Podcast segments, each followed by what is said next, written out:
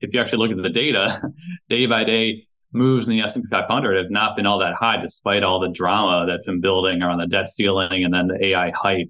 So, uh, you know, in general, I think the market's been a lot less exciting than the media has kind of portrayed it. And while all the talk of how narrow the market breadth has been over the last couple of months and throughout this year, uh, while that's true, really the NASDAQ and the mega cap growth names are just playing catch up to uh, severe underperformance last year.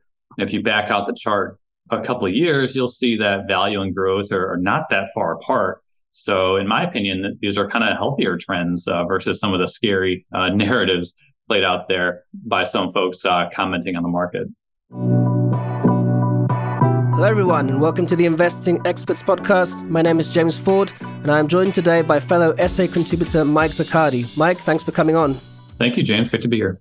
A lot of people are looking at this recent rallies in stocks, calling it the S&P 5, since you have those five companies pretty much leading a lot of the gains. Now, we had a reasonably strong economic data coming out, and one of the things that I've seen a we've seen a substantial repricing in the kind of Fed futures, and the idea that the next Fed meeting could give us another rate hike. Uh, any thoughts on that? Yeah, that's exactly on point. Um, so we look at economic surprises really uh, around the world. We see the United States economic surprise index really ticking up. You know, China's definitely turned lower And we've had some unsettling inflation data over in Europe. And even Germany is now confirmed to have two quarters of negative GDP growth. So US has kind of returned to the leading economic player, um, at least relative to surprises in the last several weeks. And, you know, that's bled into the CME Fed fund futures market, where we see, uh, looks like more likely than not, another quarter point rate rise at the June 14th meeting, you know, in just a couple of weeks. And, you know, right now, following the debt ceiling stuff, it looks like that could be it. There was a little funky action going on in that, in those trading markets last week because the fear of default lifting some near term T bill yields. So that was kind of playing games with the Fed funds market in terms of expectations on rate rises. So we're going to get that kind of out of the system for the most part, assuming the debt ceiling is passed tomorrow. But I expect, I think we'll get that quarter point hike on June 14. And, you know, maybe that's it. Either way, though, we shouldn't have too much change in the Fed funds rate during the back half of the year. Market pricing is thinking, you know, maybe December or January in terms of the first cut. But, you know, you got to look at the Fed funds futures market with a little bit of nuance because it's not as if the market's pricing in, let's say, like one cut by January next year. It's really pricing in the high probability of no cuts or the low probability of several rate cuts, depending on if we get like an economic shock. That's just sort of the bias of the Fed fund futures market. So that's something that investors should always kind of uh, take with a grain of salt when they look at that market. Anyway, that's just a little extra insight into the Fed funds market. But yeah, we'll we'll, we'll get a uh, another slew of major data this week. We get a, ton of employment data, uh, anything from the the JOLTS report, ADP, weekly claims, and of course Friday we get our big May non-farms payroll number, which is expected to show about 200,000 jobs created, maybe a little less than that. And you know, all all it really takes is one negative print on payrolls to quickly change the narrative from Fed hike to a pause or even you know a cut before long. So it'll be a shock if and when we get that first negative print, but that very well could happen during the middle part or back half of the year. Uh, even though we've had, I think, something like 13 straight months of better than expected top line employment numbers, uh, which I've written about quite a bit on Seeking Alpha. So we'll see if we get, I think, number 14 here this Friday. All right, that's very interesting. You talk about that economic data coming out. I would love to know what your take is on perhaps the next three, six, uh, 12 months, of course, we've had what I've called the most announced recession in history, right? Everyone's waiting for that recession to happen. And like you say, we have had that data coming out, you know, supporting the idea that perhaps uh, the US economy is a bit more resilient, that we could get that soft landing. History uh, wouldn't support that. But what are your thoughts? Do you think that uh, we are going to achieve that soft landing, or do you see us uh, turning down? Yeah, so that's kind of the the big question here. We've definitely drifted more towards that camp of a soft landing, um, even potentially, you know, no landing at all, which would be quite remarkable given the speed at which the Fed has hiked rates. But you know, let's take a look at the data, right? So we've got the Atlanta Fed GDPNow model for Q2 tracking in the high ones. Uh, we've got consensus GDP forecast for this quarter a little bit lower than that, but easily above one percent. It's where we get into Q3, Q4 of this year when the real expectations of an economic contraction hit. It definitely wouldn't be a long term thing uh, based on everything we see now. But like you said, this recession kind of has been forewarned like no other, and it keeps kind of getting pushed back as consumer spending data continues to run pretty decent, and the labor market, especially, is running so hot. Um, you just really can't have a recession in that kind of environment. So we definitely need to see some uh, evidence of changes in economic data. I think if we get any of that, it's going to be uh, fairly short lived. Um, the Fed has plenty of tools in their ammo now. If we do see uh, uh some kind of shock to uh, support the markets, uh, given that they've lifted rates so much. At the same time, you know, the Fed is continuing on their quantitative tightening, which isn't getting a lot of press right now, but that seems to be going fine yeah, I'll just be watching some of the big economic uh, indicators out there. Of course, the monthly employment reports, but you know those tend to be extremely backward looking. We can keep looking at the leading economic indicators for signs of further weakness. That's been maybe maybe the most bearish economic data sets that we've seen is the LEI reports released each month from the conference board. Claims data is important, obviously. Of course, we had that Massachusetts fraudulent claims uh, snafu there a couple weeks ago, uh, but that that continues to look fairly sanguine. Uh, retail sales is probably the area that we'll see um, maybe the most critiqued on a real time basis. You know, we do get a lot of high frequency data now on retail spending, and there's a pronounced move lower over the last year among all income groups. This summer, um, is going to be another period of revenge spending in the states. So it's tough to have much of a recession if folks are going out on one last uh, vacation binge. So I guess if we look towards September, October, November, that could be the natural trough point of the economy um, as the that final uh, spending push on vacation and travel um, wraps up. So that would be that, that's what I think is the most risky point for the economy. Now, of course, the stock market moves ahead of the economy, right? So, and the stock market's been moving higher now for the better part of eight months or so, going back to the the October low. So, yeah, I think while the the economic story is is interesting, we do definitely have to focus on priced action in the markets as investors. Exactly. That uh, that is a very good point. And speaking of price action, like you say, we've rallied a lot. I would also like to get your take on the more immediate um, effects on liquidity, because I know a lot of people have been talking about th- this idea that, of course, now that the uh, debt thing has passed, they're going to start rebuilding that TGA. That is going to drain liquidity out of the market. We still have QT going on. So, to that extent, with the markets overbought and what you might call some liquidity headwinds uh, going forward, would you say that this is perhaps a time to to sell or to take profits? Well, uh, I mean, I, I think certainly uh, if you've been overweight stocks for, especially technology stocks for this year, you know, trimming some gains uh, might be prudent. But in terms of the liquidity situation, you know, we definitely see indicators in the market that that bear out that you know there isn't a lot of risk taking on on you know new, putting new capital into the market on the corporate side. So you look at IPO activity this year down huge. Uh, you look at debt issuance among, especially among small cap firms, uh, very, very weak. So corporations, at least, are taking all, all that into consideration. Uh, so it's not as if we have uh, a ton of companies refinancing debt at these very high rates right now. Uh, you look at maturity walls for both investment grade and high yield. I mean, really, you got to go out a couple years before a lot of that those issues become uh, start coming due. So that's that that's kind of a positive point for the corporate health checkup. Um, in terms of other liquidity, you know, especially entering the summer months, uh, we should definitely see volume dry up across markets. So we could see some whippy price action on certain days as, as you know, if someone uh, looks to enter large positions that could move, move around individual stocks quite a bit. And, you know, as long as we don't have any more of these uh, debt ceiling debacles, um, what I think could happen is uh, interest rate volatility could start easing. So that could, if that happens, that could be a bullish offset to generally uh, poor liquidity uh, measurements right now. So that's that's one indicator I'm going to be looking at this week and next is that uh, ICE B of A Move Index, which measures it's like the VIX for the Treasury market.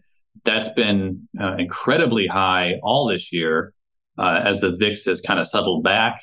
The Move Index is is hovering above 120, which is very very high.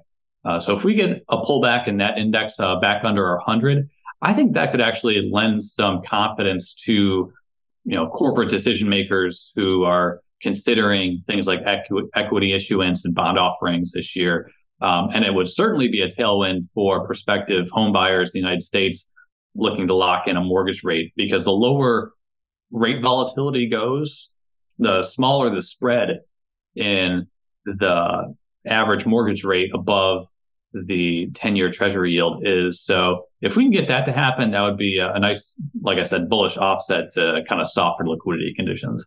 Right. Definitely. You make some very good points there. I think I, I find myself agreeing with you, especially on what you what you're saying about the liquidity. That idea that you know companies uh, adjusting for this, and to an extent that there is already so much liquidity that you could say so much debt that was taken on during that all that COVID relief that you know maybe the the market is fine with you know the quote unquote liquidity crunch, right? And it's not going to suffer. Now, in terms of fundamentals, I would also love to get your take on the inflation debate because we've got some very pretty clear data in recent months that you know we've got that disinflation.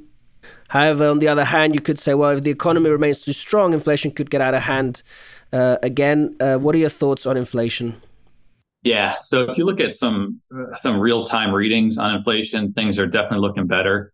Um, a lot of the three month annualized data points uh, show, you know, maybe about three percent annualized inflation, and then if you include more up to date uh, housing and rent data, you know, things from from like Zillow, Redfin, Apartment.com, and the like, uh, we really see that the core services, the the housing piece, which has been causing the Fed to get worried, is looking a whole lot better. You know, of course, everyone knows the Fed uses CPI data that is uh, does not have very good up to date metrics on the state of the housing inflation perspective. So, yeah, the real time data is much more encouraging on the inflation front. So, and you know, more broadly, if you look at the stock market reactions to recent CPI prints, I mean, they've been really a lot tamer this year versus last.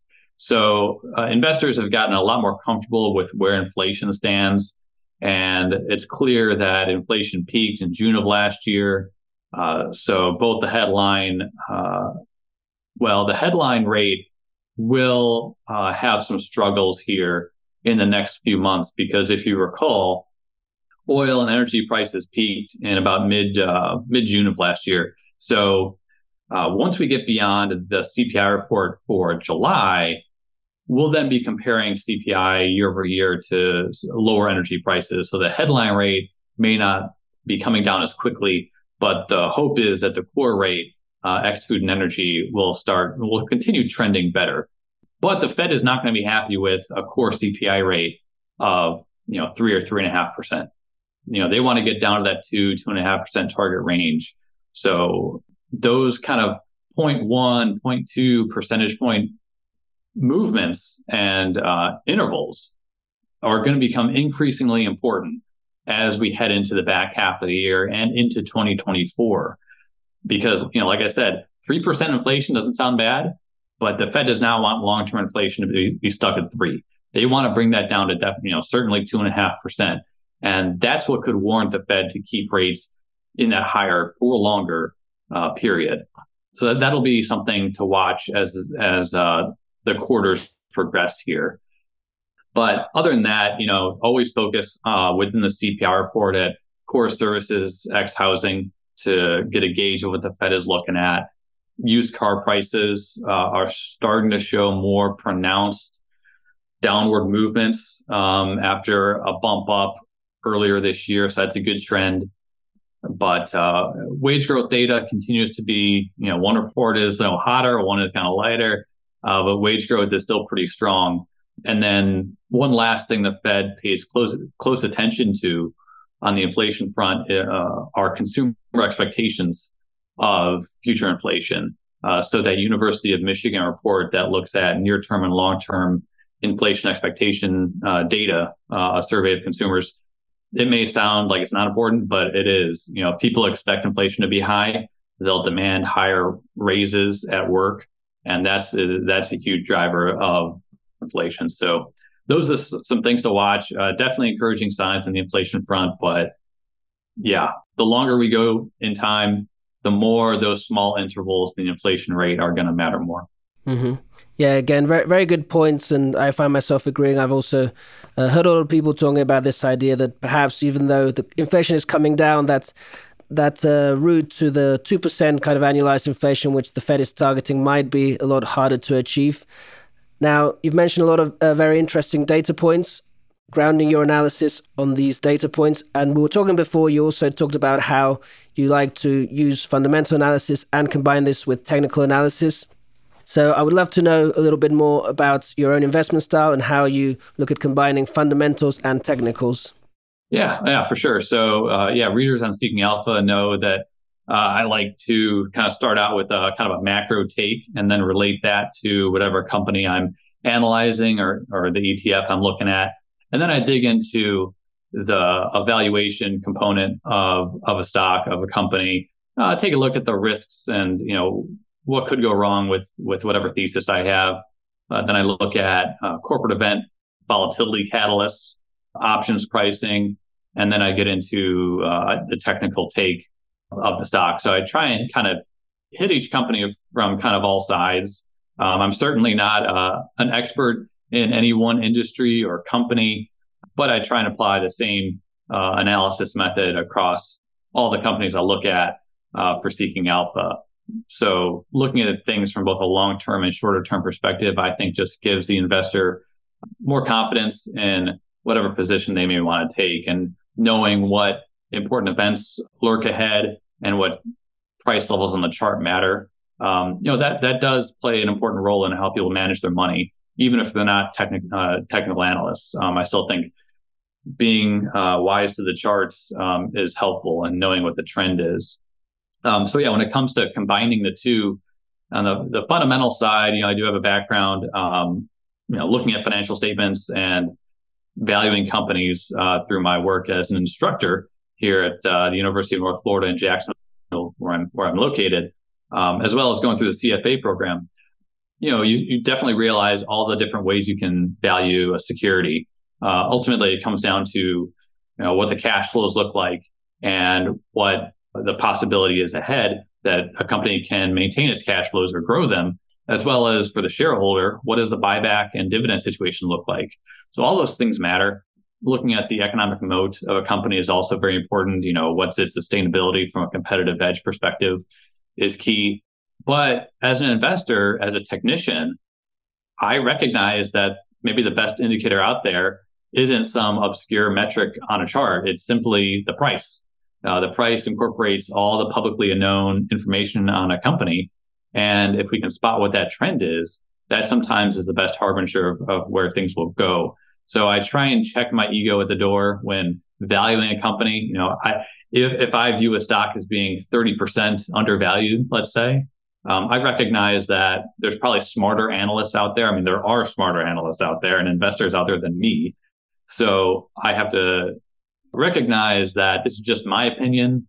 And this is certainly not gospel. I know a lot of investors can get you know, kind of fall in love with a company and what they think the outlook is. And that's just a, a dangerous thing. We got to uh, humble ourselves and know that the valuation piece of a company, that's just one kind of uh, tool in our toolkit as, of investors when we're going overweight or underweight something. So that's just something I would, um, I always at least remind myself when I'm looking at companies is to always um, not look at any one indicator as gospel, but weigh everything uh, as like one piece of the evidence when forming an overall mosaic um, and opinion on stock.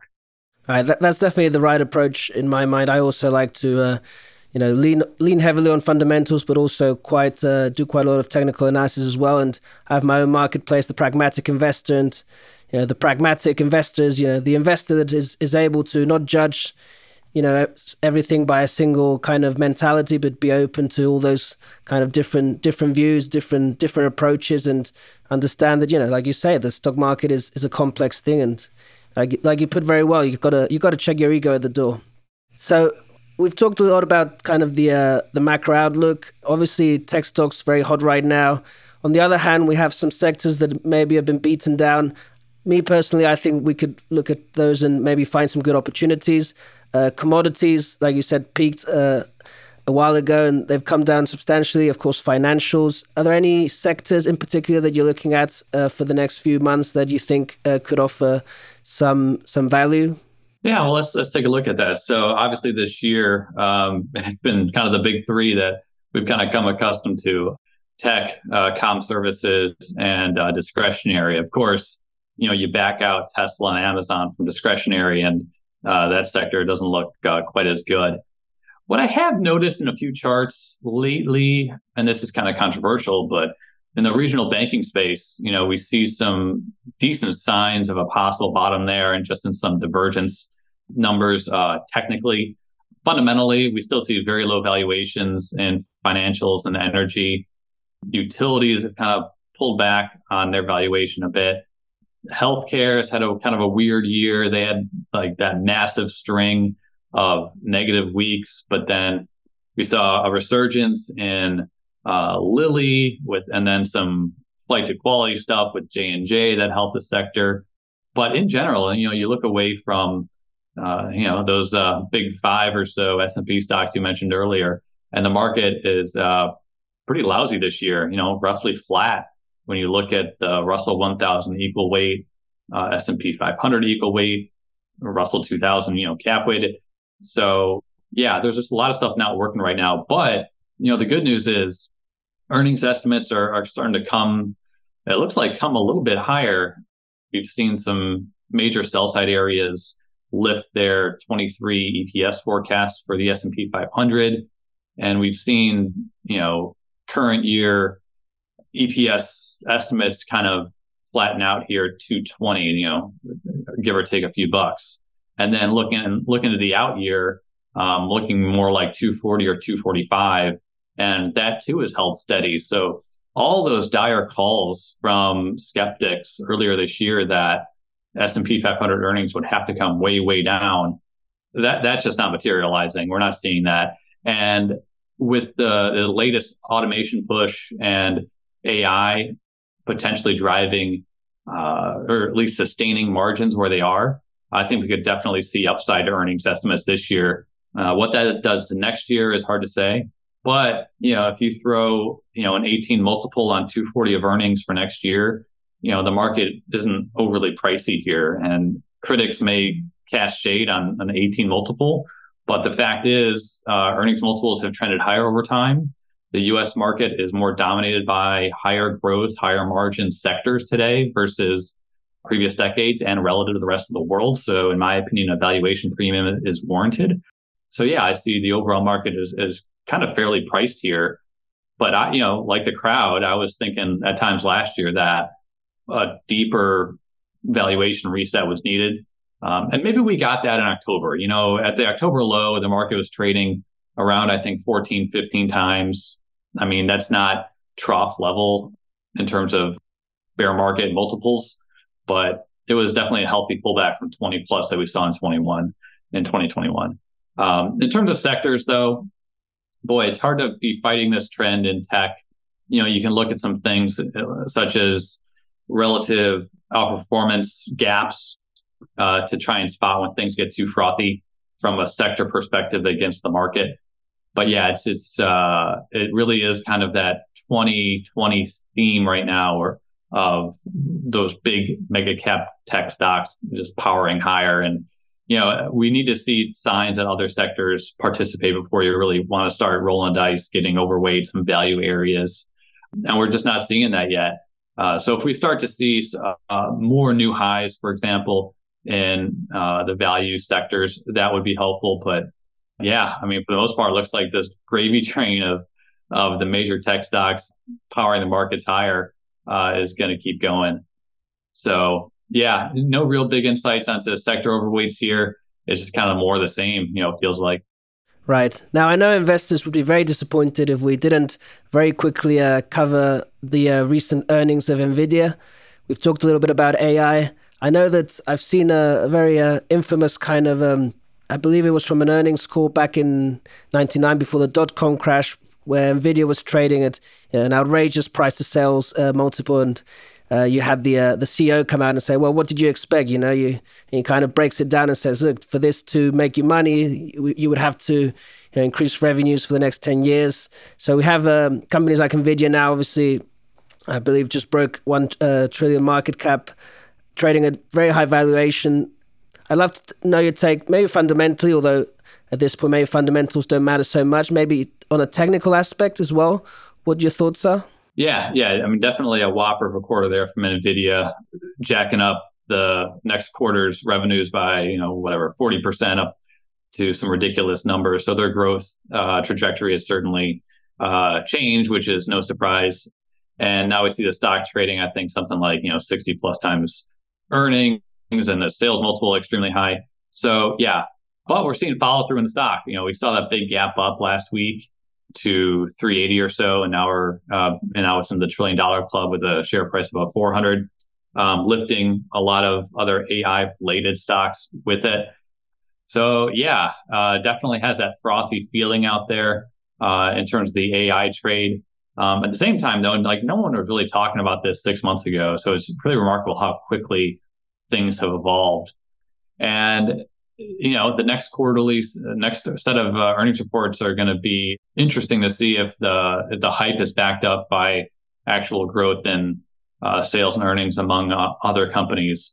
And also, what I think is going to be interesting is to see how firms like Microsoft and Google handle this, because of course, a lot of these big tech companies may have to upgrade a lot of their hardware and software to account for for AI. So that could be a boon for uh, chip makers like Nvidia uh, but if that requires heavy capex spending, you know that could impact profits a little bit with some of these uh, other players.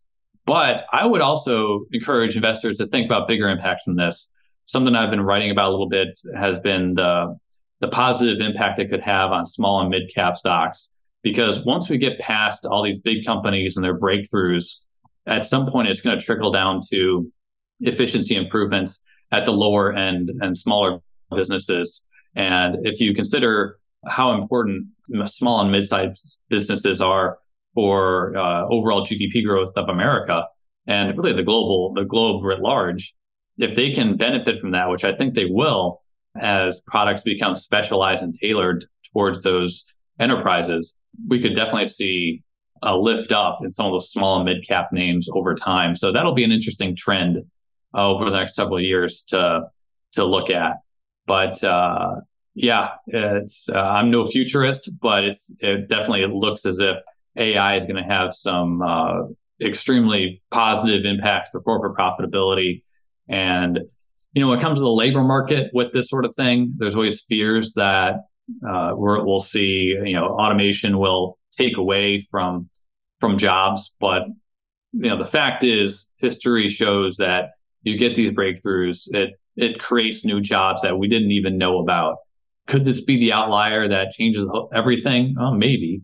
But uh, if you look at all the data points in history, you know, this is things like this are a benefit to society and jobs and how the construct of the job of the labor market is, uh, and not a not a hurt to it. So I'm excited for the future. It, yeah, it certainly is scary to think about some of what could happen, but you have to sort of trust uh, the long term trend in a sense that these uh, technology wins um, benefit you know just about everyone. Yeah, that that, that is definitely a, uh, an interesting point.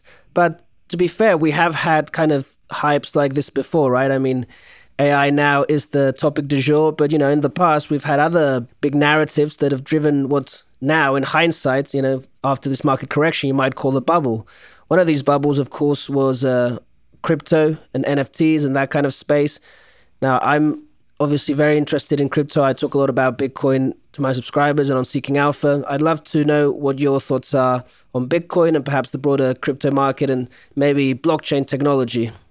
Yeah, yeah, for sure. So you know, being a technician, I, I pay, pay attention to the price levels uh, with a lot of with Bitcoin and ETH. So yeah, Bitcoin just kind of struggled after breaking out earlier this year to get above uh, thirty thousand. Was up a little bit this morning following the the debt ceiling stuff. Um, it looked like so it continues to trade somewhat like tech. You know, that's just maybe its best correlation right now. And yeah, like you said, AI is kind of the new thing. Uh, we had the crypto craze a couple years ago and then kind of the metaverse flop maybe uh, last year that didn't work out. But you know, I think AI is different in the sense that this is something people are using. Um, I don't know about everyone else, but I kind of make it a point to use ChatGPT like Google and try to just open my mind to all the things that it can do, even though I really don't know how I'll truly use it. You know, a year from now, I just want to be, I want, I, I want to keep playing with it and tinkering with it. Whereas with crypto, I didn't get too heavily involved in the space.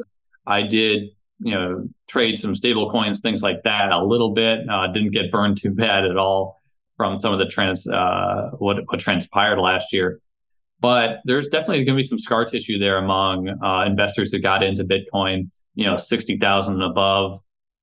Uh, but you know, price action is definitely better. You know, uh, Bitcoin bottomed, uh, I guess, close to a year ago now, um, and we never saw it bust down through 10,000 or so, like some folks had called for, even around the, the Sam Bankman Fried saga with FTX last year. So that was encouraging. So it looks like that's here to stay, but you know, perhaps we're just further along the the hype cycle with Bitcoin now, where some of the froth has come out of the market. And now we can really start to see what some of the longer term benefits of crypto are going to be. Because, um, you know, like you know, like your readers know, we're more than a decade now into crypto. So we should start to see more maybe viable projects that harness crypto coming about now that we have a little more stability in the market and less less volatility, certainly with Bitcoin. So that's encouraging in my eye. And I, you know, I don't know how that will be put to work. I'll leave that to you know smarter folks like you to continue writing and describing what the future may look like for that. But from a market perspective, you know, seeing volatility come down and Bitcoin, ETH, and then some of the seeing some of the altcoins kind of go away, those are encouraging signs to me. And while the spotlight is off, maybe off crypto for right now, you know, that's just a natural part of the cycle that I think is needed. And yeah, once we figure out how AI can be harnessed, then I think, you know, we may see kind of a marrying of crypto and AI and just a more future oriented, uh, tech oriented future. Well, thanks for that, Mike. I do. I appreciate the compliment. Like you say, I think that AI opens up a lot of doors. Uh, whether that will open up a door for crypto as well, we will see. And now, before we wrap up, I would also love to get your take maybe on some of the international markets. I don't know how much you you follow those, but we have had, for example, you know, the China reopening narrative which was kind of very strong, and we've actually seen China equities underperform. On the other hand, we've seen very strong uh, stocks in Europe, stock market there. But then recently, I believe a week or two ago, we got uh, data from Germany coming out suggesting or saying that Germany is now in a technical recession. Any thoughts on those two in particular? Yeah, yeah, a lot of cross currents right now in uh, overseas markets, but price action still been pretty good. So yeah, uh, like you said, uh, the China reopening is definitely uh, not going as well as first hoped. Troubling data out of Germany, and then generally inflation out of UK uh, and other parts of Europe not good. But at the same time, we've got Japan at 30-year highs. We've got the German DAX multi-year highs. So these are encouraging signs from a price perspective. It's almost as if folks are kind of looking past some of these, um, I don't know, maybe near-term economic stumbling blocks. And, you know, whenever you're talking about international markets, you got to talk about the dollar. Uh, we do have the dollar moving higher here, uh, which is interesting given some you know, still decent price action among overseas stocks priced in dollars. So that's encouraging. So, you know, for the first time in it seems like several years, you know, we have international markets holding their own, even with the remarkable run in concentrated U.S. tech stocks. You know, it used to be that when you had just the mega caps, the the, fang, the so-called FANG names leading the domestic market higher, we saw terrible, you know, alpha, negative alpha among international markets. But we're not not seeing that anymore. So that's a that's a, a positive thing. And you know, investors uh, overall are after you know 15 years of U.S. outperformance, investors generally are not all that enthusiastic about like Japan or German stocks. Like these are not sexy areas. So I think there's plenty of positioning that allows for further gains ahead for international markets. So for my investments, I definitely have a lot more international exposure than uh, maybe most investors, um, U.S. investors at least. Uh, so I would always urge investors to consider what the global market looks like. You know, the global market allocation, kind of your base case for how you should deviate, uh, right now is about 60% US, 40% non US. So if your allocation is 80% US stocks, even though you have a 20% non US weighting, you're still way over invested in, in the US market versus the global market portfolio. So that's something I like to dive into when I talk with the, the students at the university here, uh, sort of the construct of the international equity market. But investors, uh, I think, in my just my opinion, that they should have a, a good allocation towards non-U.S. stocks, some of which, you know, some of those markets trade at very low earnings multiples, even if you account for sector differences. So uh, I know uh, uh, Jeremy Schwartz and I chat on Twitter quite a bit, quite a bit about U.S. non-U.S. markets, and uh, I definitely like some of the work that Meb Faber does as well, uh, analyzing that. So definitely an an, uh, an interesting area, and some certainly some attractive markets on a earnings multiple basis for sure. Exactly. Once again, Mike, I find myself agreeing with you a lot there.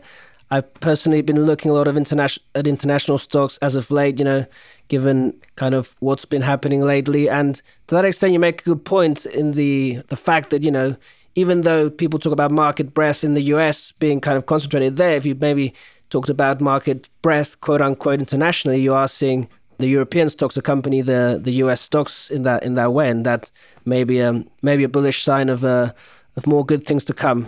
Mm, yeah, good point. Definitely. All right, Mike. Well, it's been a real treat having you on the show.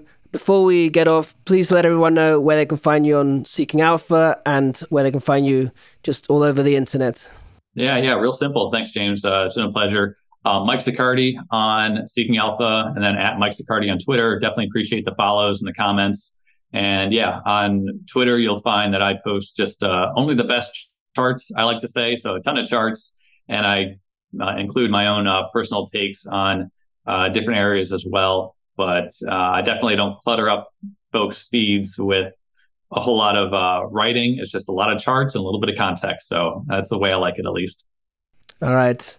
Well, everyone, do yourself a favor. Go follow Mike Zaccardi on Seeking Alpha and Twitter. Thanks for listening. And once again, Mike, thanks a lot for coming on the show. All right. Thanks, James.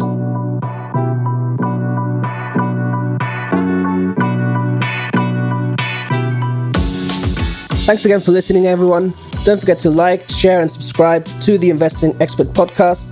And if you're still hungry for more podcast content, go ahead and check out The Pragmatic Investor on YouTube and Spotify, where I host my own podcast every week, talking to investors from around the globe about their different investing styles and strategies.